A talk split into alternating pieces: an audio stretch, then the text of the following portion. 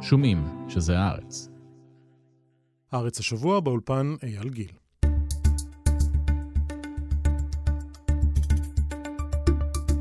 אולי כבר הספקנו לשכוח, אבל רק לפני כמה ימים הסתיים עוד מבצע צבאי בעזה, שכלל חיסולים, הרג חפים מפשע, שיגורים לישראל ואזעקות.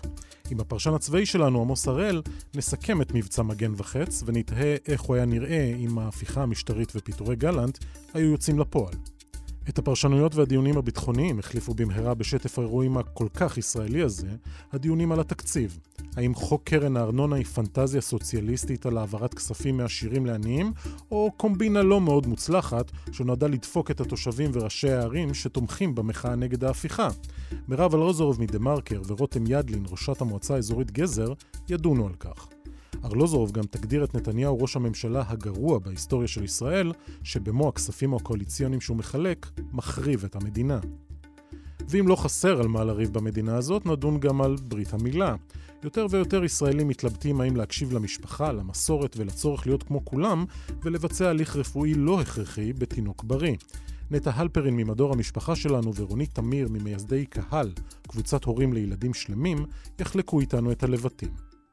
ולסיום, ננסה להירגע עם קצת מוזיקה קלאסית. דניאל סולומונס התיכוניסט יספר לנו איך גרם לחברים שלו לרקוד לצלילי מאלר, ודוקטור אמיר מנדל, כתב המוזיקה הקלאסית שלנו, יסביר למה זה כל כך טוב, פשוט ומרגש ללכת לקונצרט.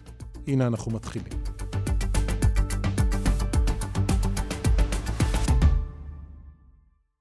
thank you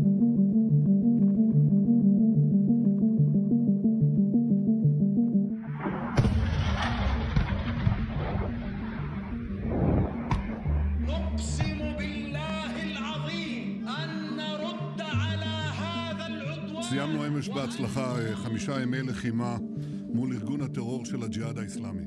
סיכלנו את כל צמרת הג'יהאד. במוצאי שבת, כרגיל באזורנו מעט אחרי השעה שנקבעה, נכנסה לתוקפה הפסקת האש בין ישראל לג'יהאד האיסלאמי, ומבצע מגן וחץ הגיע לסיומו לאחר חמישה ימי לחימה. בישיבת הממשלה ביום ראשון הגדיר נתניהו את המבצע מושלם. ההנחיה שנתתי יחד עם שר הביטחון לצה"ל ולשב"כ הסתכמה בשתי מילים: הפתעה ויוזמה.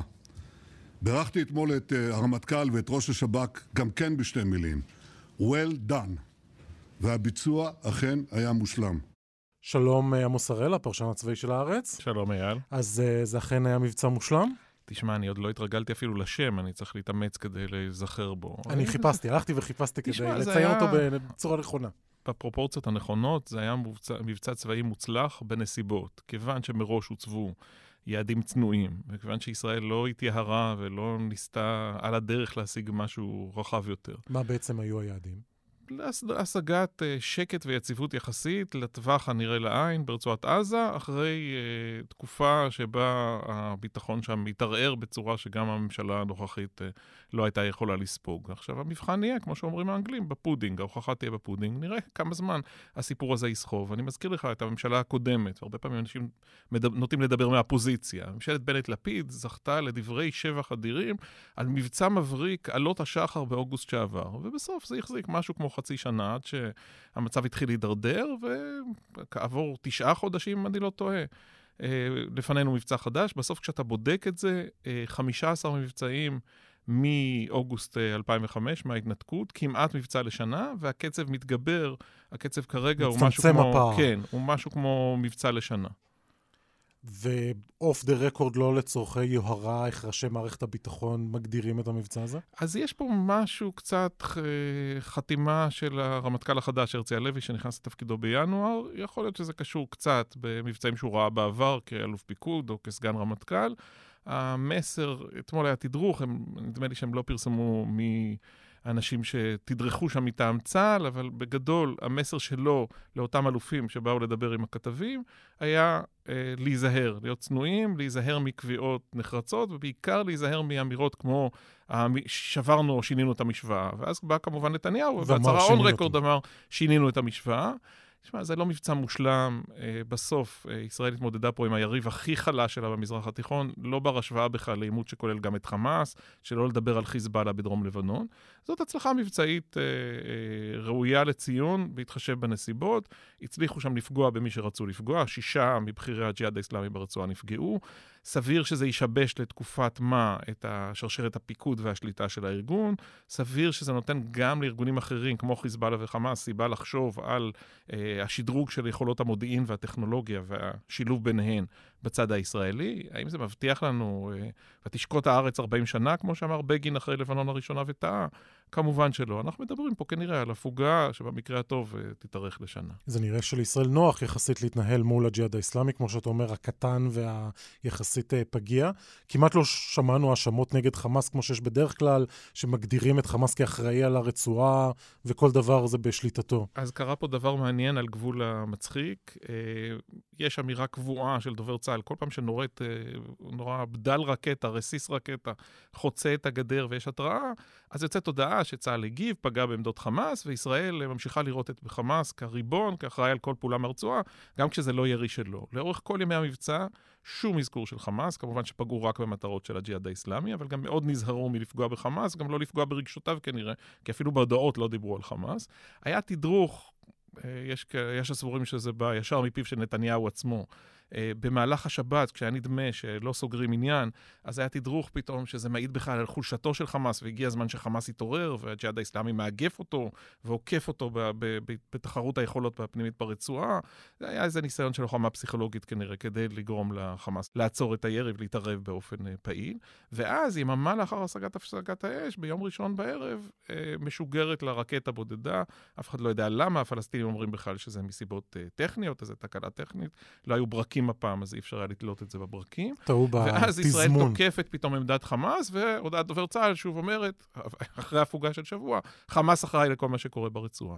אז ברור שאנחנו משחקים קצת פינג פונג עם עצמנו, ואנחנו משנים את ההגדרות כמו שנוח לנו, ועכשיו אנחנו מתגאים באיזה ניצחון מהדהד על אה, הג'יהאד האיסלאמי, אבל בואו נשים את הדברים האלה בפרופורציות. אנחנו מתכתשים פעם אחר פעם עם הג'יהאד האיסלאמי, כי זה מה שנוח לחמאס שיקרה. לחמאס נוח שמלאכתו נעשית בידי אחרים, הם רחוקים מלהיות צדיקים, אבל התמונה הזאת נוחה להם. אה, הם מרוויחים מזה בסוף, כי יש להם עוד זמן לבניין הכוח, הם לא משלמים, הבניין הכוח הצבאי, הם לא משלמים שום מחיר, כי כבר בימים הקרובים ישראל תחדש את uh, כניסת הפועלים uh, מעזה, 17 אלף איש שעובדים בישראל ומכניסים משהו כמו uh, 40 מיליון דולר uh, בחודש לרצועה, זה הרבה מאוד כסף, וחמאס מבחינתו ממשיך כרגיל. יותר מזה, הוא אפילו יוצר את הרושם בסביבה שישראל בעצם חוששת קצת, שהיא לא רוצה להתעמת איתו, ולכן היא בוחרת בארגון הקטר. זה אפילו נראה טיפה כאילו הוא הפך להיות המבוגר האחראי. אז במידת מה, וצריך גם להגיד, הוא ספג מכות לא סימפטיות בשומר החומות, אני מזכיר לך, מאי 21, בדיוק לפני שנתיים.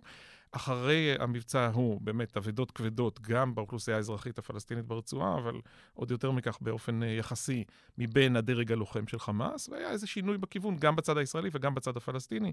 ישראל החליטה להכניס יותר כסף לרצועה, לאפשר את כניסת הפועלים. ממשלת בנט-לפיד עושה את זה, אה, הליכוד מגנה, אבל נתניהו ממשיך בדיוק באותה מדיניות. והגישה הכללית היא לא מתעסקים כרגע עם חמאס. לוקחים צעד אחורנית, מתכתשים כשצריך, או כשאין ברירה עם הג'יהאד האיסלאמי, ומשתדלים ככל האפשר לא לדרוך על אצבעותיו של חמאס. עכשיו, זה קצת משקף גם את מה שקורה לנו בלבנון, כי אני מזכיר לך, לפני חודש וחצי, כמעט חודשיים, מחבל בודד חוצה בדרך מסתורית את הגבול מלבנון, מגיע עד מגידו, מפוצץ מטען חבלה, אה, פוצע שם נהג ערבי ישראלי, אירוע שיכול היה להיגמר גם בעשרה הרוגים או יותר. כשהוא מנסה לחמוק חזרה בשטח לבנון, כוח ישראלי הורג אותו, ואחר כך מאשימים את חיזבאללה, אבל בעצם כמעט לא עושים דבר, וכשיש רקטות כמה שבועות אחר כך, אז ישראל אומרת זה בכלל לא חיזבאללה מדרום לבנון, זה חמאס. כלומר, אנחנו כל הזמן עסוקים בלקטלג ולסדר מי בדיוק יורה עלינו כרגע, מי אשם ומי אחראי, ואיכשהו זה יוצא תמיד... מי שאשם ומי שאחראי הוא מי שנוח לנו להתכתש איתו באותו רגע, ולא בהכרח בעל הבית האמיתי. גם בתחילת המבצע הזה היה, אמרו, חמאס כן מעורב, חמאס לא מעורב, זאת אומרת, היה מאוד מאוד חשוב לראות תראה, המעורבות של חמאס הייתה מועטה. אה, היו הודעות בשם חמ"ל הפלגים, זה חדר המבצעים המשותף, שזה בעצם גוף אינטרנטי, אין אה, חלל פיזי שבו הם יושבים, כמו בבור הצה"לי. הייטק. אז היו הודעות כאלה. זה בעצם אמר באופן סמלי, חמאס נותן את חבל פה לג'יהאד האסלאמי. הג'יהאד האסלאמי אה, רוצה להגיב אה, אחרי אה, תקיפות ישראליות והפגיעה ב, ב, בשלושה מראשיו. חמאס בסדר עם העניין הזה, אבל חמאס לא הייתה פעילה בעצמה בכל האירועים האלה. אכן הג'יהאד יורה וחמאס יושב בצד. אבל צריך להגיד, אני לא ראיתי סיבה אמיתית מבחינת uh, בכירי התנועה או הארגון uh, לפעול. היה נוח להם שההתכתשות היא בין ישראל לג'יהאד, ובינתיים אני לא רואה שיש איזה מחיר מצטבר שחמאס משלם על, uh, על המצב הזה.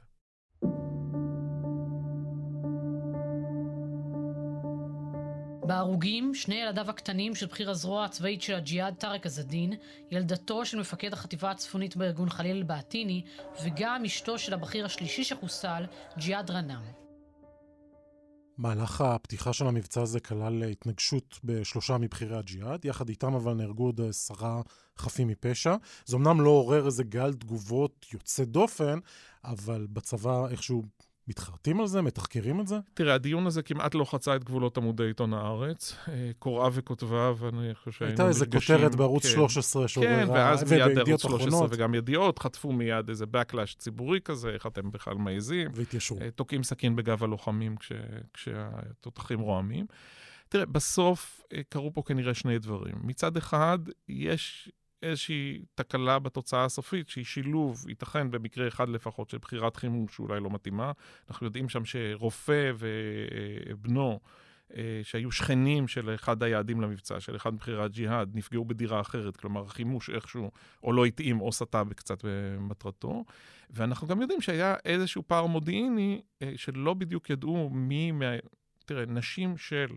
אה, יעדים להתנגשות נפגעו לא פעם בעשור האחרון ברצועה, בכוונת מכוון, בהחלטה ברורה שלוקחים את הסיכון, ואם אה, האישה ישנה במיטה בלילה עם אותו בכיר שהוא על הכוונת הישראלית, ראשי ממשלה ושרי ביטחון לדורותיהם, זה לא רק נתניהו, אישרו את הפעולה הזאת. על ילדים בדרך כלל היה, הייתה יותר זהירות, וגם הפעם היה איזה ניסיון, גם התפרסם שפעמיים ביטלו את הפעולה ודחו אותה. גם הפעם היה ניסיון להגדיר איפה בתוך הדירה אה, אה, נמצאים הילדים, והאם אפשר באמצעות בחירה של חימוש פעילות מאוד מדויקת, אפשר לפגוע רק בהורים ולא בילדים שלהם. זה נשמע קצת מצמרר. אה, צריך להודות ששלוש התנגשויות אחרות שנעשו בשלב יותר מאוחר, אותן ההתנגשויות בבכירי המערך הרקטי, בכולן לא נפגעו חפים מפשע בכלל, לא היו...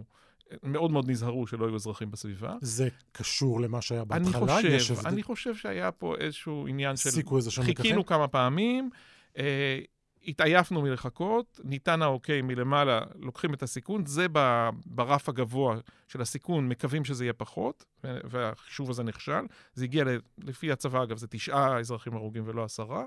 בסוף, כשאתה מסתכל על זה, אה, ואתה משווה את זה, ופה הצבא, יש צדק בטענה הצבאית, כשאתה משווה את זה למבצעים של מדינות מערביות אחרות באזורים צפופים, התוצאות הישראליות הן לא הנוראות מכולן, אה, אבל עדיין צריך להיות, אה, לדעתי, צריכה להתנהל פה מחלוקת אה, פומבית, וצריך להביא את זה לדיון. ראשית, האם יש בכלל הצדקה לחיסולים האלה, כשלא מדובר פה בפתחי שקקי, ראש הג'יהאד האסלאמי המיתולוגי, שישראל חיסלה ב-95, ואז שיבשה את פעילות הארגון לחמש שנים, וגם לא בעימד מורניה, שישראל וארה"ב רדפו אחריו במשך יותר מ-20 שנה.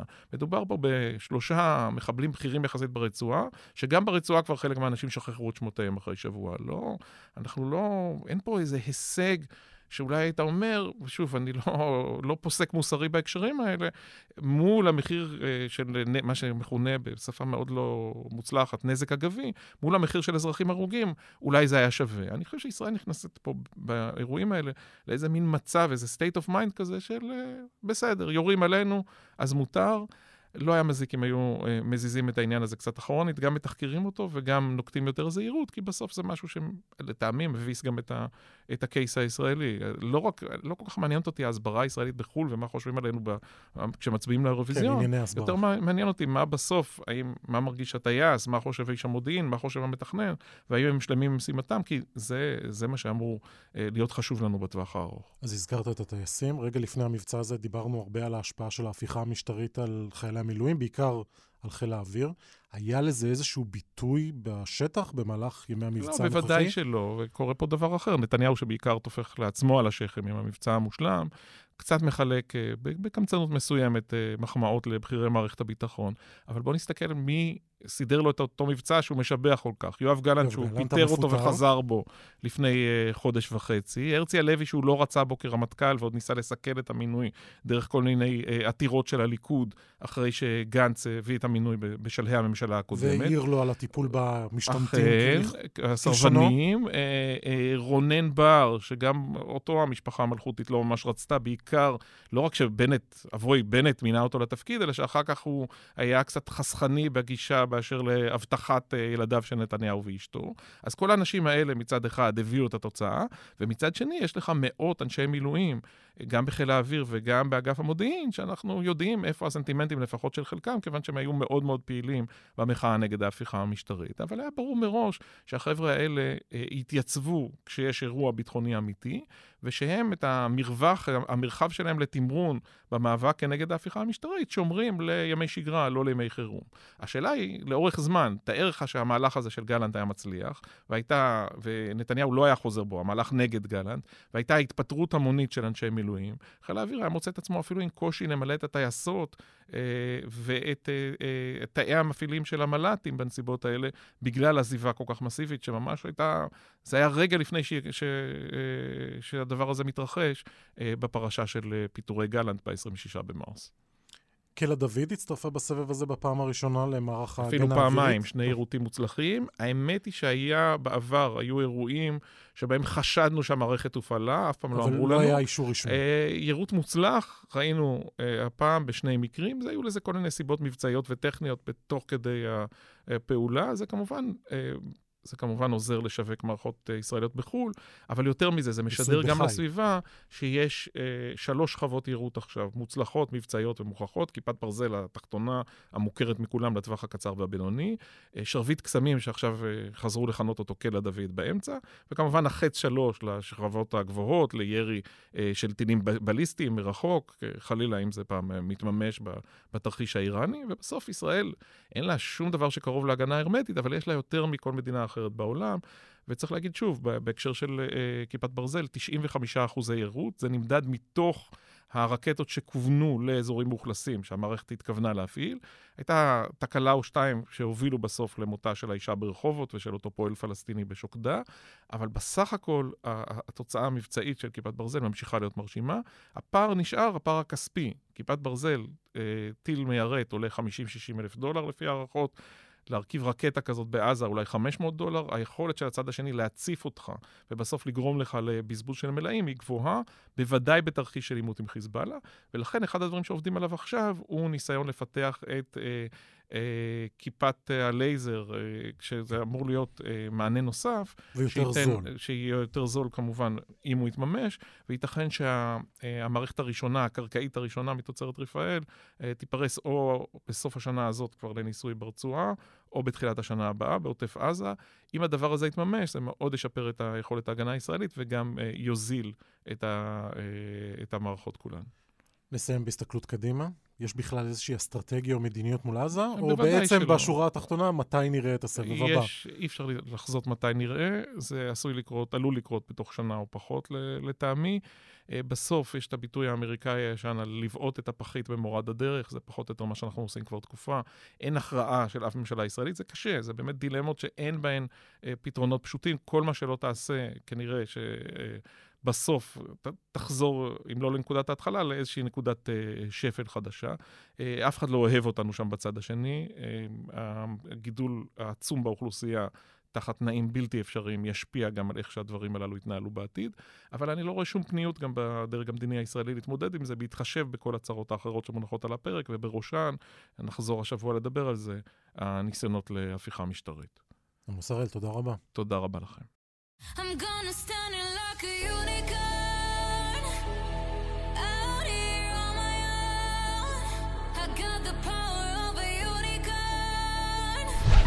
מה אתם? עושים? מה אתם עושים לך? אתם השתגעתם? תגידו, אתם נורמלים? תראו מה? קורה פה. מה אתה עושה? תראו מה קורה פה. אתה עוד לא הספקנו אה, לדבר אה, יותר מדי על הקרן של היוניקורן של נועה קירל, והנה נכנסה עוד קרן לחיינו, חוק קרן הארנונה. איתנו שתיים, אה, מירב ארלוזורוב מדה מרקר ורותם ידלין, ראשת המועצה האזורית גזע. מירב, אז תסבירי לי בבקשה מה הבעיה, כי על הנייר זה נשמעת כמו חקיקה סופר סוציאליסטית ב- מבית מרץ, פינת אה, דוב חנין, לוקחים את ההכנסות מארנונה לעסקים מהרשויות העשירות, מעבירים לרשויות העניות, נטולות ההכנסות מה- מארנונה לעסקים, כדי שהם ישקיעו בדיור, זה נשמע חלום סוציאליסטי ורוד, לא? תשמע, אני קודם כל חייבת להתחיל עם פתיח אישי. כן. 15 שנה אני כותבת על ארנונה, אף אחד לא קורא, אף אחד לא מתעניין, כאילו, עובר מעל הראש של כולם. ביומיים האחרונים יש לי צרחות מכל החברים שלי. איך אני מעיזה לתמוך בקרן הארנונה? תשמעו, יש דברים טובים שיוצאים מההפיכה המשטרית. זה קודם כל. טוב, מקבלת uh, תשומת לב על ארנונה. בדיוק. עכשיו, קרן הארנונה הזו היא לא כצעקתה, היא לא כזו חשובה, היא לא שווה את ההתרגשות הגדולה שהיא מעוררת. כולה 160 מיליון שקל בשנה שמסיתים בתוך השלטון המקומי. להזכיר לכולם, היקף הארנונה השנתי של השלטון המקומי הוא 30 מיליארד שקל. תעשו את החישוב, זה, אה, כמה זה? חצי אחוז? אה, בקיצור, עזבו. לא יוריד את תל אביב על ברכיה, אה, למרות שאין ספק שנתניהו בין השאר תומך בחקיקה הזו, כי הוא שמח להתנקם בתל אביב בעת הזו. אין ספק שיש כאן מוטיבציה רעה, ועדיין הקרן הזו היא קרן מקצועית ולא מאוד חשובה. אני רוצה בכל זאת למקד במה שבעיניי הוא הבעיה בקרן, ומה שבעיניי היתרונות בקרן. קודם כל, הבעיה. הקרן הזו לוקחת מהעשירים ביותר, ובצדק, ומעבירה לאלה שבונים הרבה. לא לעניים. כלומר, אוקיי. אין כאן צמצום פערים, וזה לא בסדר. כלומר, ההמלצות שזה כל השנים... בעיקר הערבים שנשארים בחוץ, נכון? בעיקר, כן. Uh, הקרן הזו מעבירה את מרבית הכסף לאשקלון, בית שמש, בת ים, קריית אונו, נתניה, uh, באר יעקב. לא ערים- עניים ביותר. לא ערים במעמד סוציו 5, 6, אפילו 9, קריית אונו. למה? כי הערים האלה בונות הרבה. בעצם זה קרן לתמרוץ בנייה, לא לצמצום פערים, וזה לא בסדר. כי עשו כאן הצגה מטעה. אני גם חושבת שזה בעייתי לקחת מהשירים כדי לחלק למעמד ביניים. לא בשביל רגע, זה רותם לוקחים פה מהשירים. מהנהנת בחיוב, אז עכשיו זה, תתני לה את ה- זה, רגע, זה את בעיה. ההפוך. ועדיין שני יתרונות חשובים שיש לקרן הזו. בעולם הזה של תמרוץ בנייה, היא אכן מגדילה את התמריץ לבנות למגורים, בגלל שהיא מקטינה מאוד את הגירעון פר תושב. מה שעשו כאן, לוקחים מארנונה עסקית ומשלמים, כל מי שיוציא היתר בנייה חדש, ישלמו לו כסף על זה, כסף קבוע לעד, בעצם מגדילים כאן את הארנונה למגורים. דרך המלך הייתה אה, להוריד את הארנונה העסקית ולהעלות את הארנונה למגורים בכל הארץ. זה מה שהאוצר ניסה לעשות 15 שנה. אף פוליטיקאי בחיים לא מוכן לאשר את זה, אז הלכו כאן על תרגיל עוקף שעושה משהו דומה לזה. בסך הכל זה הישג יפה. ועוד נקודה מאוד חשובה, בניגוד שוב לתדמית שהמשתלטים פה על השלטון המקומי, בדיוק הפוך. הכסף נשאר בתוך השלטון המקומי, הוא מנהל אותו, וזה אומר שהתלות של רשויות בממשלה תקטן. בעיניי זה צעד ראשון דווקא לחזק את העצמאות של השלטון המקומי. רותם, את עומדת בראש אה, אחת הרשויות שמוחות נגד אה, החוק הזה. כמה כסף המועצה האזורית גזר אמורה להיות להעביר לקרן הארנונה המדוברת הזאת? קודם כל, אני לא חושבת שהסיפור זה גזר. אני חושבת שהסיפור זה מערכת היחסים בין השלטון המרכזי לשלטון המקומי. אה, אני מסכימה עם מירב אה, על כך שזה קרן לתמרוץ בנייה למגורים, ולא קרן אה, לצמצום אי השוויון. מירב כותבת, ואני קוראת כבר 15 שנה באמת, על הצורך לצמצם פערים, ואני מסכימה כמעט עם כל מה שאת כותבת. רק uh, הבעיה היא שזה לא מה שהקרן הזאת עשתה, ו- ומירב אמרה את זה uh, בהגינות. הקרן לוקחת מהיזמות העסקית uh, של רשויות, מכולן. גם uh, uh, מעניות, גם מכאלה שיצאו אחרי שנים שלא היה להם עסקים והתחילו לפתח אותם, ומעבירה את זה למי שבונה הכי הרבה. זאת אומרת, זה קרן לתמרוץ דיור. וכמו שמירב אמרה, יש שם uh, את uh, קריית אונו. יש שם אה, ערים חזקות במרכז הארץ אה, שמקבלות כאן כסף, שהוא אגב כסף קטן. זאת אומרת, אשדוד ייקחו ממנה. מאשדוד לוקחים 25 מיליון שקל לפי נתוני האוצר, הנתונים של השלטון המקומי אה, גבוהים פי שלושה. מתקציב של 3.8 מיליארד שקל, זה מה שיעשה אה, את הנזק אה, אה, באשדוד. הסיפור הוא לא זה. הסיפור הוא החלשת השלטון המקומי, חיזוק הכוח של הממשלה על גב uh, השלטון המקומי. הראינו רגע שאנחנו פוגעים, בחל... החלשים ביותר זה לא מזיז להם, לא הערבים, לא הבדואים, לא הפריפריה באמת. נוצרה פה קרן שבה ירוחם מסבסדת את uh, סביון, uh, שבה בית שאן uh, מסבסדת את מועצה אזורית בנימין. זאת אומרת, אין פה איזשהו היגיון של צדק חלוקתי. Uh, זה שמנו בצד. מה כן יש פה? המדינה בעצם סוגרת את הטלפיים שלה על השלטון המקומי. מדינת ישראל היא מדינה ריכוזית ב-OECD אה, ובאיחוד האירופי. אנחנו אחרונים מבחינת אוטונומיה לרשויות אה, אה, מקומיות, זה חלק מהחלשה של דמוקרטיה. אה, מי שקובע את עלות הארנונה הרי זה השלטון המרכזי, זה לא השלטון המקומי. אין לנו שום יכולת לשנות ארנונה אה, בעצם משנות ה-80. Uh, הממשלה נכנסת לנו לפרטים של הפרטים של הניהול של השלטון המקומי. יודע uh, ראש הממשלה ושר הביטחון בשבוע שעבר לדבר על איזה, כל הכבוד לשלטון המקומי שעומד בחזית של המבצע בעזה בטיפול בעורף. בזמן שלי יש תלמידים שצריכים להתפנות אה, מבתי ספר, כי יש לנו אזעקות ברשות, אני צריכה לעלות לירושלים, אה, לטפל בטילים שמגיעים אה, מירושלים. אי אפשר רק לשלוח אותנו לחזית בקורונה, לשלוח אותנו לחזית אה, במבצעים הצבאיים, ומצד שני לבוא. ובפעם הראשונה בתולדות מדינת ישראל, להכניס את היד לכיס של השלטון המקומי דה פקטו ולהוציא משם כסף לטובת אוצר המדינה. זה הרי מנגנון מעוות. יש כל כך הרבה מנגנונים נכונים של צדק חלוקתי, שחלקם אגב פועלים כבר היום, וצריך לחזק אותם. אה, כמו אה, מנגנון אה, חלוקת הכנסות. אני אספר לכם, ברשותכם. אה, אחרי 24 שנה של אזור תעסוקה שהיה תקוע של גזר אה, ורמלה, שרמלה היא השותף הבכיר בו, הצלחנו סוף סוף להוציא את אזור התעסוקה הזה בשיתוף פעולה של העיר אה, רמלה, סוציו 4 ומועצה אזורית גזר, השכנה שלה, ואנחנו מוצאים אותו לפועל. והאזור תעסוקה העתידי הזה ישנה את החיים של ילד ברמלה וישנה את החיים של ילד בגזר, ועשינו את זה ביחד. עכשיו, אפשר להגיד, לא צריך להיות תמימים, דחפו אותנו לעשות את זה ביחד. כמה אתם תשלמו? איזה שיעור, איזה שיעור מס? לפי הקרן החדשה על מועצה אזורית גזר יוטל 28% מס, ועל uh, רמלה 20% מס, שזה, אגב, uh, אפשר להגיד, הנה, יש פה שינוי, גם זה שרמלה מקבלת יותר נכון, מאזור בצדק. התעסוקה זה יותר חשוב, למרות שגזר היא זו שמקדמת מה את הסוציו אזור שלך? התעסוקה. הסוציו של מועצה אזורית גזר הוא 8, יש לי יישובים שהסוציו שלהם הוא 3, ויישובים שהסוציו שלהם הוא 9. אוקיי, והמוצא היא שמונה. בהחלט, אחי. את יודעת, עוד נתון חשוב, יש 54 מועצות אזוריות, אנחנו המועצה החמישית מלמטה בתקציב לתושב. אז הנה רמלה, איזה סוציו, איזה סוציו היא רמלה? אז רמי סוציו 4. אוקיי, אז הנה רמלה, כן. עשתה בעצם קרן ארנונה איתך. נכון, חילקה את ההכנסות שלה בינינו. איתך. אז אם לא, ארבע, הפוך, אם הפוך. ארבע נותנת לשמונה, למה זה לא בסדר שתל אביב תיתן הפוך. גם היא? מירב, השטח הוא שטח של גזר. אוקיי. ואם כבר, אז גזר אה, נותנת אה, לרמלה. לרמלה. אגב, מי שמקדם את אזור התעסוקה זה אנחנו. רמלה מתרכזת בבינוי של השכונות החדשות שלה, ולכן אנחנו מרכזים את הבנייה של אזור התעסוקה. אבל אה, בואי נדבר גם על תקציב לתושב. גם ועדת צוארי מ-93 וגם ועדת גדיש מ-2001 קבעו שמועצות אזוריות, התקציב הנורמטיבי שלהם אה, טוב, לתושב צריך להיות גבוה. פה. לא, מסתבכים אבל, פה, אבל, כן, אבל- אבל כשאנחנו מסתבכים, זה בדיוק אגב מה שקרה בכנסת השבוע. לא רצו להסתבך בנתונים. לא, זה בסדר, לא, לא- זה לא נתון מאוד חשוב. אני לא מסכימה איתך. תראו, בסופו של דבר, אה, יש לנו כבר היום קרן ארנונה, כמו שסיפרו לנו כרגע. היא מקומית. רשויות בפריפריה, במקרה גזר ורמלה זה לא פריפריה, אבל זה קורה הרבה, בעיקר בפריפריה, אה, שיש להן מעט הכנסות אה, מקומיות, רבות ביניהן ומחלקות את זה ביניהן. אז אם גליל עליון מתחלקת עם קריית שמונה, למה תל אביב לא יכולה להתחלק עם קריית שמונה? בסוף, תראו, הקרן הזו, כמו שאמרתי, אפרופו הדיון על 15 שנה, 15 שנה מדברים על הרעיון הזה של איזשהו קרן לאיזון, אה, צמצום פערים ולאיזון הכנסות.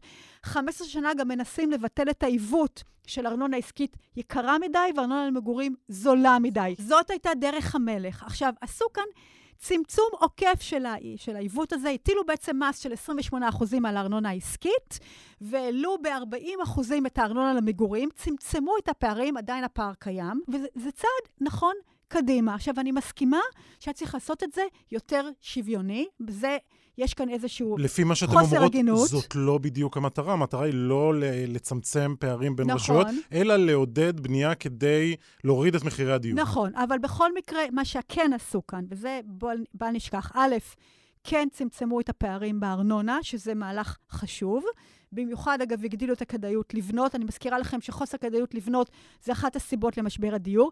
ושתיים, ופה אני לא מסכימה, בעיניי זה דווקא מחזק את עצמאות השלטון המקומי, כי הכסף נשאר בתוך השלטון המקומי, וחוסר התלות, או הקטנת התלות של רשויות אה, במדינה, שהם לא יצטרכו לזחול למדינה לקבל הסכם גג בשביל לבנות דיור, כי הם יודעות שיש להם הכנסה סבירה עבור כל תושב חדש, זה בעיניי מחזק את השלטון המקומי. אז זה לא מדויק בשום צורה ואופן. גם פרופסור מומי דהן אומר, אה, ש... שהוא המומחה מספר אחד לשלטון מקומי בארץ, מהאוניברסיטה העברית אומר שזה לא מאזן. אני אגיד יותר מזה, המד... אנחנו, השלטון המקומי, לא צריך לאזן את הכסף האחד של השני. המדינה צריכה לדאוג לחיזוק הפריפריה, והיא עושה את זה היום בתקצוב דיפרנציאלי. למה? אתם רוצים אה, להמשיך להיות תלויים במדינה כל הזמן? אנחנו תלויים במדינה כל הזמן. אנחנו תלויים במדינה כל הזמן. למה, אה, למה אין תמריץ למגורים? אני לא קונה את, השיח הזה של אה, אה, ראשי רשויות לא אוהבים תושבים. אנחנו אוהבים תושבים, בגלל זה אה, אנחנו בפוליטיקה, זה המקצוע שלנו. אנחנו בונים... אומרים שארנונה לעסקים? מכניסה יותר כסף. איפה הבעיה? למה, אנחנו, אה, למה יש ראשי רשויות שעוצרים אה, בנייה למגורים? כי המדינה זאת שצריכה לתת לנו את התקציב של בתי הספר ושל גני הילדים, ואפילו של בני, בתי הכנסת ושל התחבורה, והיא מעכבת את זה. כמה זמן אחרי שאנחנו בונים שכונה, מגיע בית הספר ומגיעים הגנים? אתם יודעים שרשויות כאלה, שבונות ויש להם היטלי השבחה, הן יכולות לבנות לכאורה את בתי הספר לבד, ושהמדינה תחזיר להם את חלקה אחר כך. הן לא יכולות לעשות את זה. המדינה לא תחזיר. המדינה, מירב, מחזיקה אותנו בצוואר בכל דבר, וזה מה שתוקע בסוף את, ה, אה, את הבינוי של אה, יחידות הדיור במדינת ישראל. אני, אני רגע, אני רוצה רגע לסכם. אה, מהלך לא מאוד חשוב, ההיקפים שלו לא מאוד גדולים. לא מכניע את הרשויות הגדולות במרכז. כן מהלך בסך הכל נכון וטוב. אני מסכימה מאוד שצריך היה ונכון היה להשלים אותו עם ביזור סמכויות. אתה לוקח לחזקות כסף, כן, מספיק עשירות שתיקח מהן, אז בבקשה, תן להם גם את הסמכויות לנהל את עצמן, במיוחד לנהל את הארנונה שלהם, לקבל החלטות לגבי הארנונה שלהם. מהלך אמיתי וכולל צריכה להיות כזה. רותם, את חושבת שיש כאן גם עניין פוליטי? הרשויות החזקות מייצגות לרוב תושבים חילונים, ליברליים, חלק מהם יצאו במחאה נגד הממשלה הזאת, נגד ההפיכה המשטרית, לפעמים ממש בתמיכת הרשויות, אנחנו רואים בתל אביב, אנחנו רואים את הוד השרון, אולי גם אצלכם. יש כאן איזשהו, איזושהי נקמה? תשמע, אני יושבת כבר עשרה ימים בדיונים בוועדת כספים. את המושג הזה של אה, אה, נקמה ברשויות האלה אמרו חברי כנסת מהקואליציה במהלך הדיונים.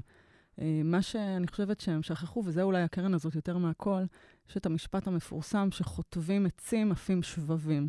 הם רצו לחטוב אה, רשויות מסוימות במרכז הארץ, באמת את החזקות ביותר, את אלה שלא עושות חלוקת הכנסות, ובדרך אה, פשוט חטבו את אה, כל השלטון המקומי, וככה הקימו בעצם את השלטון המקומי עליהם. הרי בסוף תסתכלו, מי באו לטעון נגד?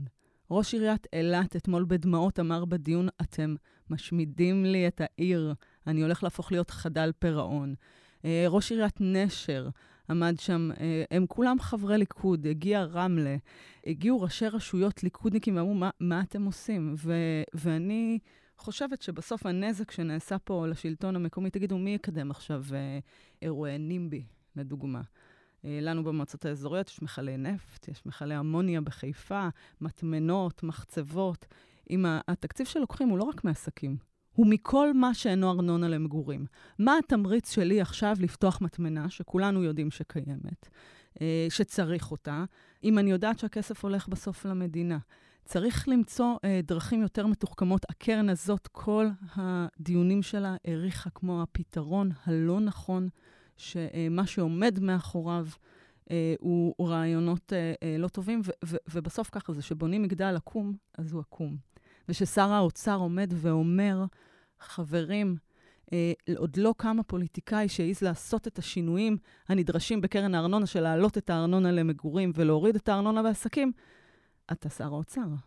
לא קם הפוליטיקאי האמיץ שיעשה את זה, תהיה אתה הפוליטיקאי האמיץ שעושה את הדיון, את השינוי כמו שצריך לעשות אותו, ולא בדרך המעוותת והלא נכונה. האם יש כאן באמת זרמים לא מקצועיים שעושים לעשות את הדבר הזה מעבר ל- לנסות לקדם אה, בנייה או לאחד? אז תן לי להשיב לך. א', המהלך הזה הוא מהלך מקצועי פרופר, הוא בכלל נולד בממשלה הקודמת.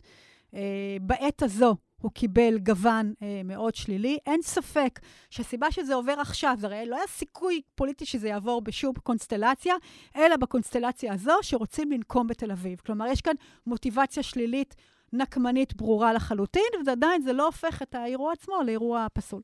רותם ידלין, תודה רבה.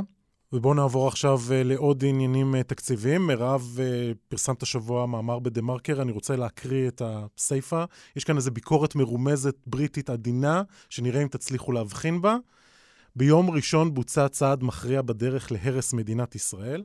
משפט ההיסטוריה עוד יאמר את דברו, נתניהו ראש הממשלה שהחריב את המדינה, זהו גזר דין מוות לעתידה של ישראל. פרטי ונמקי. אני כתבתי מדם ליבי, ואני חושבת שזה היה ניכר בטקסט. אה, מה שקורה כאן, אנחנו פשוט אה, בהתאבדות. אנחנו ב... רואים את התהום וקופצים ישר אל תוכה. נתניהו עשה כאן, בעצם נותן לשותפיו הקואליציוניים, אגב, גם הציונות הדתית החרד"לית, שהיא מקבלת כמה שהיא רוצה, אגב, זה ממש פוקט מאני, נותנים מיליארדים לכל מיני משרדים מומצאים, בלי שום יעדים, פשוט תחלקו את הכסף. מה שבא לכם. אבל זה לא קטע של כספים אבל- קואליציוניים? זה מה לא, שתמיד מעול- ממשלות עושות? מעולם, מעולם לא היה בהיקפים כאלה, זה בכלל, זה, זה לא דומה.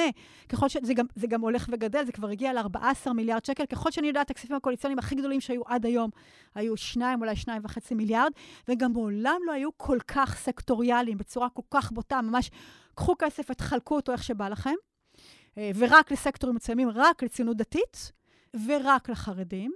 עכשיו, במקרה החרדי, מדובר ממש בהתאבדות פר סה, מכיוון שאנחנו יודעים שהכסף הזה הוא כסף מזיק, ופשוט יהרוס את עתיד ישראל, מכיוון שהמימדים כאן הם חסרי תקדים.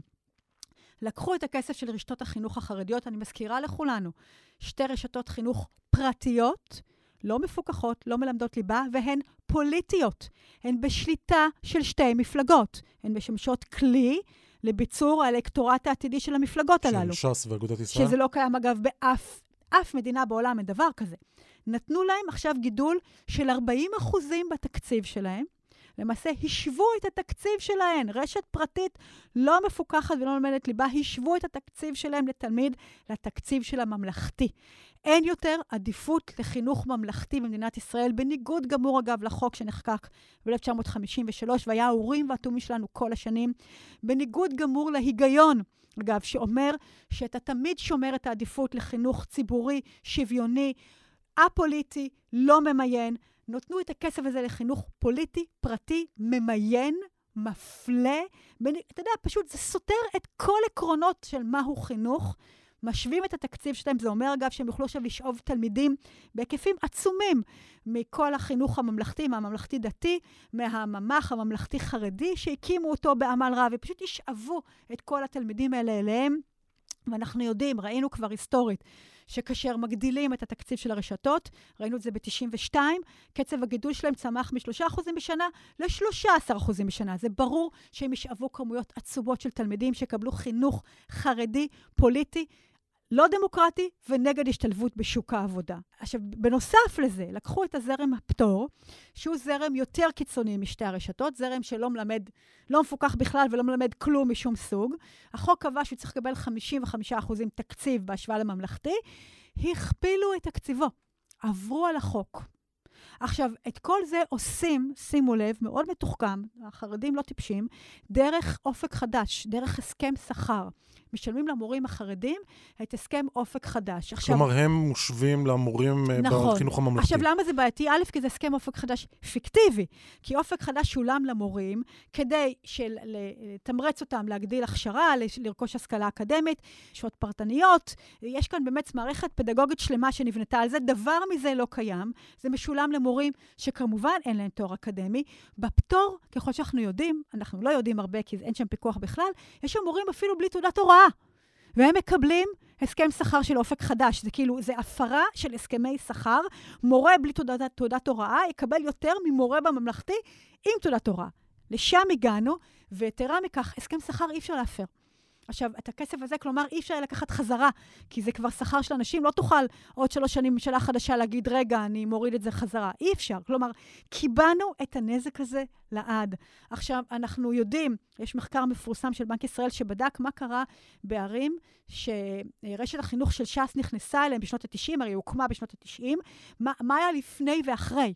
אז ראינו, הנשירה גדלה ב-10 אחוזים, תעודת הבגרות, הזכאות, קטנה ב-25 אחוזים, וכושר ההשתכרות העתידי קטן ב-20 אחוזים. אנחנו בעצם עכשיו יוצרים את התשתית למדינת ישראל, לא מייצרת, לא משכילה, ובעצם העתיד שלנו כמדינה אה, דמוקרטית, ליברלית, משגשגת, נמחק.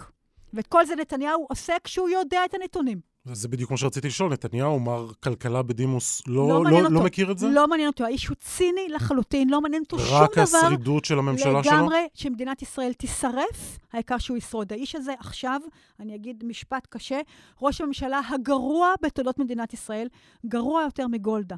גולדה טעתה בתום לב, ואחרי זה עשתה מה שיכולה לתקן. נתניהו טועה בכוונת מכוון. שורף את מדינת ישראל, כי זה משרת אותו אישית. מירב ארלוזורוב, תודה רבה. תודה רבה. I gotta go find a moil.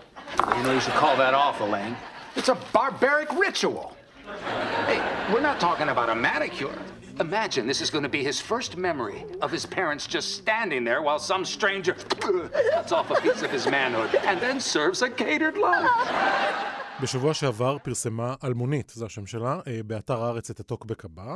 אני לא מצליחה להבין איך זוגות חילונים בוחרים לבצע אקט כל כך ברברי.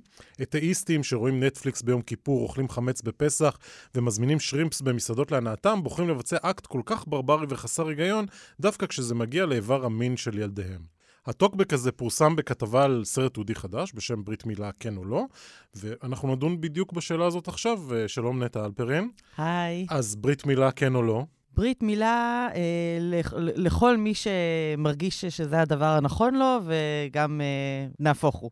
אוקיי, בסדר. אנחנו יודעים היום כמה הורים יהודים בישראל בוחרים לא לעשות ברית מילה לבנים שלהם? למיטב ידיעתי אין סטטיסטיקה כזאת, אבל אה, אנחנו בהחלט רואים שהתופעה הזו הולכת ומתגברת. אה, הולכת והופכת הרבה יותר נרחבת, אם אה, בעבר אה, זו נחשבה לתופעה יותר תל אביבית, אורבנית, שקורית במקומות שיש בהם אוכלוסייה הרבה יותר הטרוגנית ומכילה, היום אפשר למצוא אנשים שבחרו לא לעשות ברית מילה לילדים שלהם בכל רחבי הארץ. וזה לא מוגבל דווקא לסוג מסוים של אוכלוסייה שאפשר לאפיין אותה בצורה מאוד מאוד ספציפית, אלא זה הרבה יותר רחב. איתנו גם אה, רונית תמיר, עם מייסדי אה, קהל, קבוצת הורים לילדים שלמים, נכון? נכון, זה שלום. ארגון התנדבותי שמספק אה, מידע על ברית מילה. מה אתם אומרים להורים שמתלבטים אם כן או לא? כל מה שציינו, המטרה של הארגון הזה היא לתת תמיכה, מידע עדכני ואמיתי. ומי שפונה אלינו זה הורים בדרך כלל שמתלבטים, או בשלב ההיריון, או אחרי שהילד כבר uh, נולד, והם לא יודעים uh, מה לעשות, והם רוצים לאסוף מידע. Uh, בדרך כלל זה הורים חילוניים, אבל כמו שנטע אמרה, אין איזה אפיון מעבר לחילוניים. זה לאו דווקא אתאיסטים, יש אנשים אפילו שמאמינים, יש, אה, יש אפילו קצת דתיים, אבל בעיקרון הם פשוט רוצים לברר את זה, והתפקיד של אה, קהל, כמו שאנחנו הצבנו אותו, זה אה, לתת להם אה, מידע עדכני ומידע אמיתי כחלק מהמידע ש... מפורסם בתקשורת בארץ, באינטרנט וכולי, הוא שגוי או מוטעה או מטעה. את רואה את ההחלטה הזאת ממש משפיעה על משפחות? זאת אומרת, קורעת אותם, גורמת לייסורים? אנשים שמתלבטים הם ממש עם פרפרים בבטן, לפעמים כל החודשים של אה, סוף ההיריון. בואי נתחיל אולי צעד ו- אחד אחורה. למה כן. הם מתלבטים? הם מתלבטים כי, אני חושבת, כן, כי ה- ה- האינטואיציה שלהם אומרת, אני בן אדם חילוני, או אני בן אדם מודרני, או אנחנו במאה ה-21, למה אני צריך לקחת את התינוק שלי ולחתוך אותו, ולחתוך לו איבר, ולסכן אותו באיזה זה? אני רוצה, ושיכאב לו, כמובן, ההורים מאוד אה, קשובים לכאב של הילד שלהם. אם יש לזה יתרונות, אז בסדר, אבל אני רוצה לדעת מה היתרונות לפני שאני עושה את זה. זה, זה מה שמביא אלינו הורים. ואני רוצה לדעת אם יש לזה חסרונות. אנחנו כולנו בגדול גדלנו בארץ על זה שזה משהו נורא קטן, עושים את זה צ'יק צ'אק, לתינוק לא כואב, תכף יעבור לו, הוא סתם בכיין, הורידו לו את המכנסיים, אז קר לו, כל מיני תירוצים. אבל אם אתה מסתכל על ברית מילה ב- ב- מהצד, בעיניים חפות מכל הטיות חברתיות, אתה רואה תינוק שבן אדם בא עם סכין וחותך לו את איבר המין. ואז אתה רוצה לשאול את עצמך. ו... אבל השאלה הזאת, התשובה אליה היא לא קלה, זה לא, אוי, יופי, חותכים את התינוק, אז בוא, אז בוא נוותר על זה. אלא יש פה אה, עניינים תרבותיים, יש את המשפחה שלוחצת, יש את. את העניין החברתי, ויש גם הרבה דיסאינפורמציה, כאילו שכשמספרים לך שיש סיבוכים רק אחד לאלפים, וזה נורא נורא אה, בטוח, זה סיפור אחד, אבל כשיש את העובדות לפניך, ואתה יודע שזה יותר מסוכן מזה, אתה שוקל את זה אחרת. בקיצור, הדבר הזה הוא כן קורע משפחות, לא קורע ל- לצמיתות, אבל יש, אה, אה, סביב הלידה יש אה, מקרים שהורה אחד רוצה לעשות, והורה אחד לא רוצה לעשות, וזה מאוד קשה, כי אפשר לחתוך חצי עורלה. אז, אה, אז כן, זה, זה קורה. בסופו של דבר צריך להחליט החלטה אחת, כלשהי, ולחיות איתה, וזה מה שאנשים עושים. נטע, מה את שומעת מהורים שדיברת איתם? אה, מהורים שדיברתי איתם, וגם מהשיחות שלי עם רונית, שאנחנו, אה, אה, זו כבר הכתבה הש- השנייה שעבדנו עליה יחד, ברית היא אף פעם לא רק עניין של התינוק, וכמעט גם אף פעם לא רק עניין של ההורים, אלא זה באמת איזשהו עניין משפחתי שיכול לגרום או למתחים מאוד מאוד קשים בין בני הזוג, או למתחים בין-דוריים, שזו אחת מהסיבות הנפוצות ביותר להחלטה אה, דווקא לערוך ברית מילה. העובדה שיכולים להיות הרבה מאוד מקרים שבהם ההורים אה, דווקא אה, נוטים שלא לערוך ברית מילה, אבל סבא וסבתא מאוד מאוד לוחצים. אה, ואז אה, הרבה פעמים אה, ב- בלחץ הזה מחליטים שכן לעשות. אומרים, אוקיי, מסביבנו כולם עושים, וסבא וסבתא כל כך רוצים, אז מה הסיפור? זה צ'יק צ'אק וזה עובר. ויש גם את המקרים ההפוכים, שבהם מחליטים שלא לערוך ברית מילה, ואז אנחנו שומעים על יותר ויותר מקרים שבהם אה, יש איזשהו נתק של כמה חודשים, אה, ש, שבו גם ההורים, ובעיקר האישה שילדה, נמצאת במצב כל כך עדין ופגיע, אה, ובעצם היא לא רואה את ההורים שלה, או לא פוגשת את סבתא שלה, וזה מאוד מאוד מעיב על, ה, על האירוע הכל כך אה, מרגש הזה, בטח כשמדובר בבן ראשון. אל- אלה פצעים, שהרבה פעמים אה, אחר כך אה, אפשר אה, לאחות אותם, אבל הצלקת נשארת, אם נשאר בטרמינולוגיה של השיחה שלנו. ואת גם התייחסת לדילמה של הבן השני. זאת אומרת, אם החלטנו את הבן הראשון לעשות לו ברית מילה, ואולי אולי אחר כך שינינו את דעתנו, אז בעצם שיש שוני. נכון מאוד. במדור משפחה יש לי מדור שנקרא להיות הורה, ומגיעות אלינו כל מיני שאלות אה, אנונימיות, אה, ואני נוטה לבחור אה, שאלות שאני מחבבת מאוד, שאלות שיש בהן משהו שנראה על פניו קצת אה, משונה ואולי צדדי, אבל ככל שפורסים אותם יותר ויותר, בעצם מסתבר שמדובר בתופעה הרבה יותר רחבה שנוגעת להרבה יותר הורים. אה, וכאן באמת הגיעה שאלה מאוד מעניינת של הורים שמלו את הבן הראשון, ולא לא היו שלמים עם המעשה, עושה רושם שהורה אחד היה בעד והורה אחד היה נגד, והיה גם אה, אה, לחץ אה, בין המשפחות, שתי המשפחות ככה קצת התנגשו זו עם זו, הוחלט שכן, אבל הם אמרו, אוקיי, את, את הנעשה אין להשיב, מה שאפשר להבין ממנו שהם לא היו שלמים עם המעשה, לפחות חצי מהם, אה, ועכשיו עם הבן השני הם מתלבטים מאוד עם אה, לערוך את הברית. אה, פניתי לרונית, חשבתי שזה משהו מאוד מאוד איזוטרי, והבנתי ממנה שזו בעצם תופעה נוכחת, שהיא שומעת על זה לא פעם במהלך השנים שהיא משוחחת עם הורים. אני רוצה להוסיף למה שנטע אמרה, שיש, לא רק שיש הרבה הורים שעשו לילד הראשון וכבר לא עושים לשני, אלא שבאופן עקרוני, לא לעשות ברית מילה זה הפיך. ואני לא נתקלת בהרבה הורים שלא עשו, ואחרי כמה שנים התחרטו, זה ממש, אולי אני מכירה מקרה בודד או שניים, וזה אנשים שחזרו בתשובה, ואז הם עשו לילדים שלהם זה, ואני מדברת איתך על כל ה-23 שנה האחרונות, כן? עכשיו, זה, אני לא תמיד מודעת לכל, לא כולם איתי בקשר, ולא כולם אה, מספרים לי שהם עשו בסוף זה. אבל התופעה של אה, לא לעשות אה, לילד השני, היא די נפוצה, כי כשאתה הורה ותיק, או כשיש לך יותר, אה, בוא נגיד, יותר את הגיבוש שלך מול המשפחה, אז אתה יכול להחליט בעצמך, ואתה כבר לא כפוף ל, לזה שההורים שלך כועסים עליך, או לזה שהשכנים שלך אומרים לך שזה מסוכן לא לעשות ברית מילה. אז בסך הכל, התופעה הזאת הולכת ומתרחבת, אבל פונים אלינו הורים שהם לא בטוחים מה טובת הילד, והם אה, באמת נתונים ללח, ללחצים. ופה הנקודה להזכיר שהמתח הזה של, הוא לא נגמר ב... אם, אם עשיתם ברית מילה זה, ומישהו לא היה שלם עם זה, זה לא נגמר, זה לא עשיתם ושכחתם. יש אנשים שנושאים כל החיים שלהם את ההצטערות, את, ה, את החרטה על זה שהם אה, עשו ברית מילה. זאת אומרת, זה לא דבר ש, שנגמר. לכן, ומצד שני, נורא קשה להיות שלם עם כל החלטה שאתה עושה, כי, כי ההורות היא אוסף של מכשולים והחלטות בדרך. אז אה, כן, מסובך להיות הורה.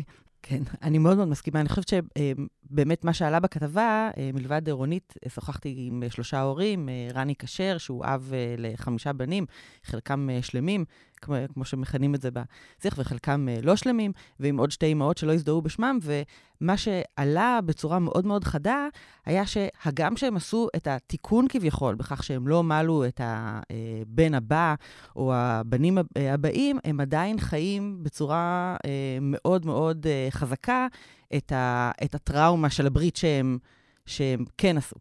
אפילו, אפשר לומר שאפילו בגלל שהם עשו את התיקון, אה, יש הרבה יותר לגיטימציה לכאב שלהם. וכל אחד אמר משהו אחר. זאת אומרת, אה, רני, שהוא אקטיביסט ושהוא עוסק אה, באקטיביזם של הרבה נושאים שקשורים בהורות, אמר, זה כל כך מוזר, אנחנו גידלנו אותם בחינוך ביתי, ואנחנו בחרנו שלא לחסן אותם.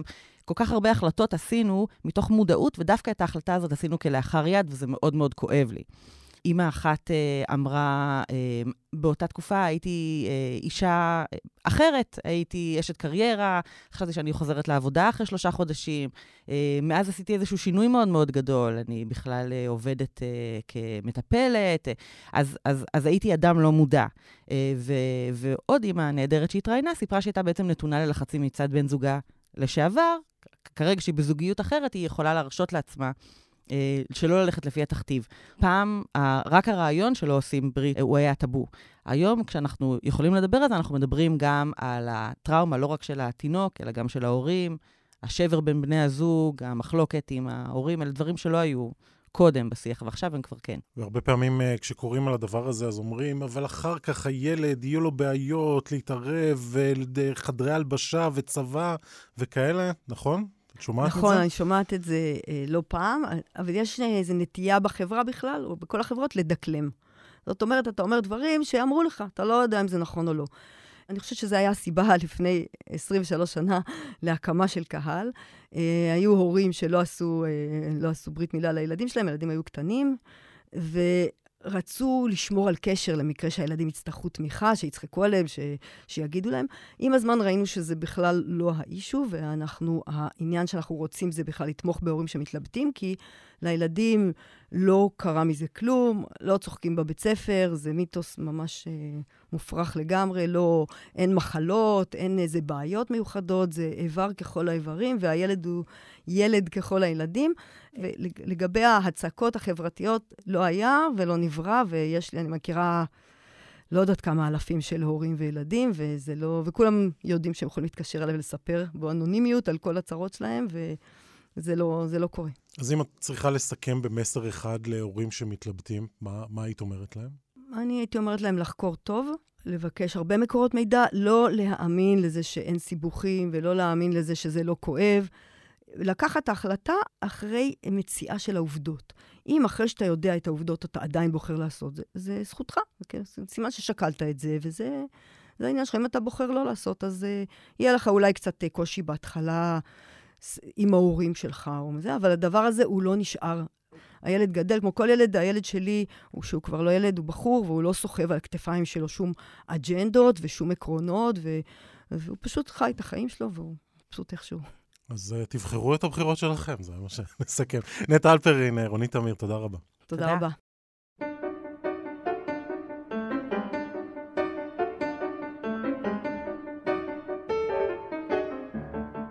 בשבוע שבו כולם מדברים על האירוויזיון, אנחנו עושים פי אלף יותר הארץ ומדברים על מוזיקה קלאסית. אה, שלום דניאל, בוא תספר לנו בן כמה אתה, אמ, אני בן 18, ובמה צפית במוצאי שבת? באירוויזיון. אה, יפה, אז לפחות, אה, אז אנחנו לא עד כדי כך מנותקים, אבל ביום-יום אתה יותר בעניינים של? של מוזיקה, כן. מוזיקה קלאסית, אני מנגן פסנתר, אני שר, ובעיקר כותב. בן 18 שמת, שמתעסק ואוהב מוזיקה קלאסית זה חריג בנוף? תלוי באיזה נוף אתה מסתובב, בנוף שלי זה בכלל לא חריג. טוב, ובוא נציין כאן שאתה תלמיד בתלמה ילין, נכון? אה, כן. אז- במגמת ג'אז. אז כן. אולי אצלך זה באמת לא חריג, אבל יש גם חברים מאזורים אחרים? יש חברים מאזורים אחרים. התעסקות כזאת רצינית במוזיקה היא באמת יותר נדירה. אבל יש, קיימת. ולידך יושב דוקטור אמיר מנדל, כתב המוזיקה הקלאסית שלנו, שרואה סביבו שהעיתונות ובכלל התרבות הישראלית עוסקת פחות ופחות במוזיקה קלאסית. זה מדויק? אני חושב שפחות ופחות, כן. אני לא בטוח לגבי התרבות הישראלית, מכיוון שאנחנו קצת עיוורים למה שקורה באינטרנט בעצם, לכמה אנשים צורכים מוזיקה באינטרנט וכמה אנשים צורכים מוזיקה במעבה ביתם. אבל בוודאי שהעיסוק בעיתונות במוזיקה קלאסית אה, פוחת והולך. ואם אה, אתה דיברת על הנוף של אה, בית הספר התיכון למשל, אז ראוי לציין שבעוד שבתלמה ילין, כמו שדניאל אמר, הנוף של עיסוק במוזיקה קלאסית הוא ממש לא נדיר, בבתי ספר תיכוניים אחרים יש כמעט חסימה אקטיבית של הדבר הזה. זאת אומרת, יש תוכניות ממומנות של גופים מוזיקליים שמאפשרות לחשוף תלמידי תיכון למוזיקה קלאסית או לאופרה, ובתי הספר, אה, אם על ידי מחדל ואם כמעט על ידי מעשה, חוסמ, חוסמים אותם. למה? אני חושב שספק מתוך חוסר עניין, ספק מתוך איזה זלזול בדבר, בתוכן, ספק מתוך זלזול בתלמידים שלהם, שאומרים, המנהלים אומרים, המורים אומרים, זה לא בשבילם. במקרה, אגב, הבוקר בתי אה, בכיתה ג' הולכת אה, לצפות בקונצרט. אז לקראת האייטם הזה שאלתי אותה מה היא חושבת על זה, והיא אומרת, נראה לי שזה הולך להיות מאוד משעמם. דניאל, איך בעצם אצלך זה התחיל, המשיכה הזאת למוזיקה, ובעיקר למוזיקה קלאסית? המשיכה למוזיקה, אני חושב שהייתה בבית. התחלתי ב... בעצם בכל דבר שהוא לא מוזיקה קלאסית. כמו הרבה ילדים, מרים גיטרה, מתחיל לנגן, ואז פסנתר שהיה בבית. ואת המוזיקה הקלאסית גיליתי לבד, או שהיא גילתה אותי. אבל זה עולם שאין לו סוף, ומבחינתי אין, אין אנשים שלא אוהבים מוזיקה קלאסית, כי היא כל כך ענקית, אלא פשוט יש אנשים שלא מכירים אותה, או שלא... או, אז עכשיו אני רוצה לשאול אותך בנקודה הזאת. בוא נסתכל, ננסה להרחיב את המבט לאותם חברים שלך שהם לא מהתחום, לא מהבית ספר, לא זהו. ואם אתה רוצה עכשיו לקחת חבר למסע ולהכיר לו את הדבר הזה של מוזיקה קלאסית, שאתה ואני יודעים שבעצם זה נורא נורא כיף, ואנשים לא חושבים על זה במונחים של כיף, mm-hmm. חושבים על זה במונחים של משהו ידעני, של משהו מאוד, כבד, של רציני. משהו מאתגר מבחינה אינטלקטואלית. ו- וגם אתה, גם אני יודעים שיש פה המון בעצם ריגוש, המון כיף, המון... אה, כמו אתה דיברת קודם על האירוויזיון במונחים של חגיגת מוזיקה. Mm-hmm. ובעצם מוזיקה קלאסית זה גם משהו שהוא חגיגה והוא ריגוש, והוא פיזי, והוא, והוא מקפיץ את הדם.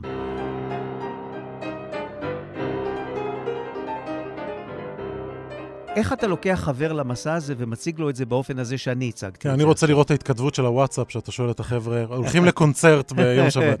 אגב, זה קורה, ואני גורר את רוב החברים שלי, אה, וזה כבר הם יודעים שמי שבדרך של להיות חבר שלי, הוא יצטרך לבוא איתי לקונצרט. זה פשוט דבר שיקרה. אבל זה, זה ספציפית אני. ואני ואיך הם מגיבים לזה? חברים שבפעם הראשונה נתקלים בחוויה הזאת? זה כן נראה להם איזו חוויה אינטלקטואלית, זה כמו ללכת למוזיאון, ואני אומר להם, זה לא ללכת למוזיאון, אתם לא, אתם לא מביטים ב, ביצירה וצריכים uh, להסיק ממנה מה היא אומרת, את, כאילו, זה בא אליכם, אבל uh, לרוב הם נהנים, נהנים מכל החוויה, אבל אולי גם נהנים ממני, אני מקווה.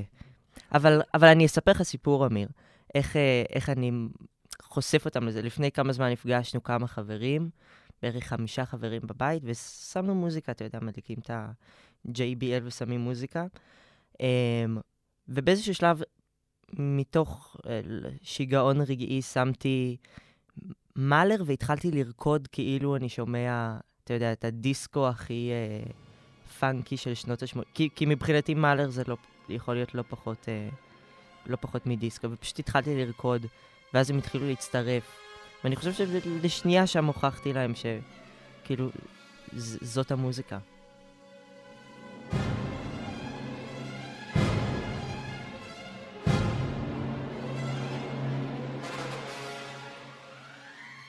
אני בא ממקום שהוא סוג של מיסיונריות למוזיקה הקלאסית, דרך הדבר הזה של, שדניאל מדבר עליו, של, של סקרנות ושל ריגוש ושל התלהבות.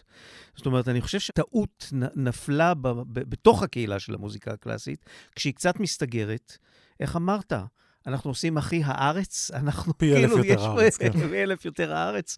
אז יש איזה, יש איזה... זאת התחושה, לא? יש איזו נטייה של קהילות מסוימות להיתפס, בצדק או שלא בצדק, כמסתגרות, כמתנשאות, כידעניות וכמאוד אינטלקטואליות. והקהילה של המוזיקה הקלאסית, אני חושב, קצת נתפסת ככזאת. ואני חושב שזה מרתיע הרבה מאוד אנשים שאומרים, או, צריך לדעת המון דברים וצריך uh, לעמוד באיזה קריטריונים בשביל להיכנס להיכל הזה של המוזיקה הקלאסית. וללבוש אה, חליפה ללבוש ופפיון. חליפה ולא- ופפיון וכל מיני כאלה, כן. אבל למעשה, אני חושב שצריך לנסות להגיע, וגם באמת בבית הספר, להגיע דרך הדבר הזה של, ה, של, ה, של הכיף. יש שם, יש שם שמחה גדולה. את זה אנחנו מפספסים. זה מזכיר לי באמת בתהליך גידול של הילדים, למשל כשהם תינוקות, אז מאוד מאוד מעודדים להשמיע להם אה, מוזיקה קלאסית. כי זה בייבי כאילו איינשטיין- מגדיל את ה-IQ. בדיוק. ואז אחרי זה פתאום זה עובר ליובל המבולבל ומני ממטרה, ואז ממשיך כי ל... זה כאילו מנמיך את אני אגב ה-IQ. כתינוק שמעתי אה, אום כולתום ונירוונה. או, יפה. אז תראו מה נהיה ממני. אז בעצם, איפה אנחנו נתקעים בדרך? אני, אני לא בטוח. אני חושב שכשהילדים קטנים, ההורים יש להם איזה, הם פועלים מתוך מודעות, לפי הספרים, לפי הכללים, לפי מה שאומרים להם ש, שדואג לטובת ה... טוב אה, למוח. מה שטוב למוח ומה שטוב לתינוק. אחר כך הם נעשים פשוט יותר אותנטיים. ואתה מציין, אמיר, אה, בעצם שהתזמורות מתמלאות יותר ויותר בנגנים ונגניות צעירים, ויש הרבה אה, מנצחים ומנצחות שהם צעירים וחדשים וטריים, אבל הקהל רק הולך ומזדקן. שוב, אמרתי את זה בהסתייגות. זאת אומרת, אמרתי, באולמות הקונצרטים בישראל וגם בחלקים של העולם המערבי, אנחנו רואים יותר ויותר אנשים מבוגרים, או קהל יותר ויותר מבוגר. אה, קודם כל, לדניאלי שהייתה הערת הסתייגות על הדבר הזה, כי הוא אומר שמנצחים צעירים ומוזיקאים צעירים מושכים קהל צעיר לאולם, גם, ספר לנו על זה. גם אצלנו. אני מספר על זה רק מהנקודת מבט של אה, ספציפית להב שני, ומיני מהפכה שהוא עשה ב- בפילהרמונית אה, מימי זובין מתה. ואתה מרגיש את זה? זאת אומרת, זה מרגיש לך יותר צעיר, יותר נגיש? המוזיקה היא אותה מוזיקה, ואני גם לא חושב שהבחירות שלו הם, אה, באופן משמעותי יותר נועזות ממה ש, שזובין מתה בחר, אבל כן, אני מרגיש את זה. אפילו בפרסומות באינטרנט, ב- ב- אתה גולל באינסטגרם ורואה פרסומות שעשויות טוב, ורואים שאפילו לקחו אנשי תוכן שיודעים מה הם עושים אה, כדי לפרסם את הדבר הזה, וזה עובד. יש אה, סקס אפיל שונה לתזמורות עם מנצחים או מנצחות צעירים? אני חושב שכן. אני גם נדמה לי שיש יותר הסתננות של קהל יותר צעיר לתוך הסדרות של הפילהרמונית. כלומר, אני חושב שדניאל צודק גם במבחן התוצאה. בגדול הקהל הזדקן בעולם המערבי. אגב, באסיה ובדרום אמריקה זה לא כך. בעיקר באסיה, בסין, צעירים הולכים למוז... לקונצרטים של מוזיקה קלאסית. אבל יש לנו, בעולם שבו אנחנו חיים, יש לנו בעיה, אני רואה חבר'ה, כש... כש... לא רק צעירים ממש, צעירים teenagers וצעירים בני 20 ו... אני אומר צעירים, אני מתכוון אפילו אנשים בני 40 ו-50, שהם אה, הרבה יותר צעירים ממני, אבל לגמרי מבוגרים וצורכים תרבות, אבל לא יעלה על דעתם ללכת לקונצרט, כי כאילו יש משהו שהוא לא מספיק מערב, לא מספיק מרגש, לא מספיק אה, אה, אה, אינטראקטיבי בתהליך הזה של קונצרט. דניאל, איך אתה חושב, לסיום, שאפשר להרים את זה עוד ולקרוץ יותר לצעירים או לשכבות יותר רחבות? מבחינתי, קודם כל, בשלב הראשון ואולי האחרון, לא ליצור אנטי למוזיקה קלאסית. כלומר, אפילו לבטל, אה, לקחת ילדים בכיתה ג' לראות קונצרט כאיזה מין פעילות בית ספרית משעממת. זה לא אמור להיות הדבר. אה, ללכת לקונצרט אמור להיות היום כיף, פעם בחודש עם אימא שקנתה בהרבה כסף כרטיס. ו... ודיברה על זה כבר כל ערב, ו... ונוצר איזה מין התרגשות, ואז הולכים, ואז אתה מקבל את הסחורה והיא טובה. זה קודם כל, לא ליצור אנטי, לא להפוך את זה לדבר אליטיסטי, כי, זה... כי מוזיקה זה... זה בסך הכל צלילים. אז אנחנו לא אליטיסטים, אנחנו קוראים לכולם ללכת לאופרה או לפילהרמונית אה, ולראות ולהתנסות. וליהנות, ליהנות, ליהנות. זה לא, זה לא תהליך של אה, השגת אתגר אינטלקטואלי, זה תהליך של יצירת אה, אה, ערב של כיף. מעולה. אמיר מנדל, אה, דניאל סולומונס, תודה רבה. תודה רבה. תודה רבה. הארץ השבוע, כאן סיימנו. הקליטו וערכו דן ברומר, אברי רוזן, צבי ונערה מלקין, בצוות אסף פרידמן, אמיר פקטור וניצה ברגמן. ליאור קודנר יחזור לכאן בשבוע הבא. תודה שהאזנתם.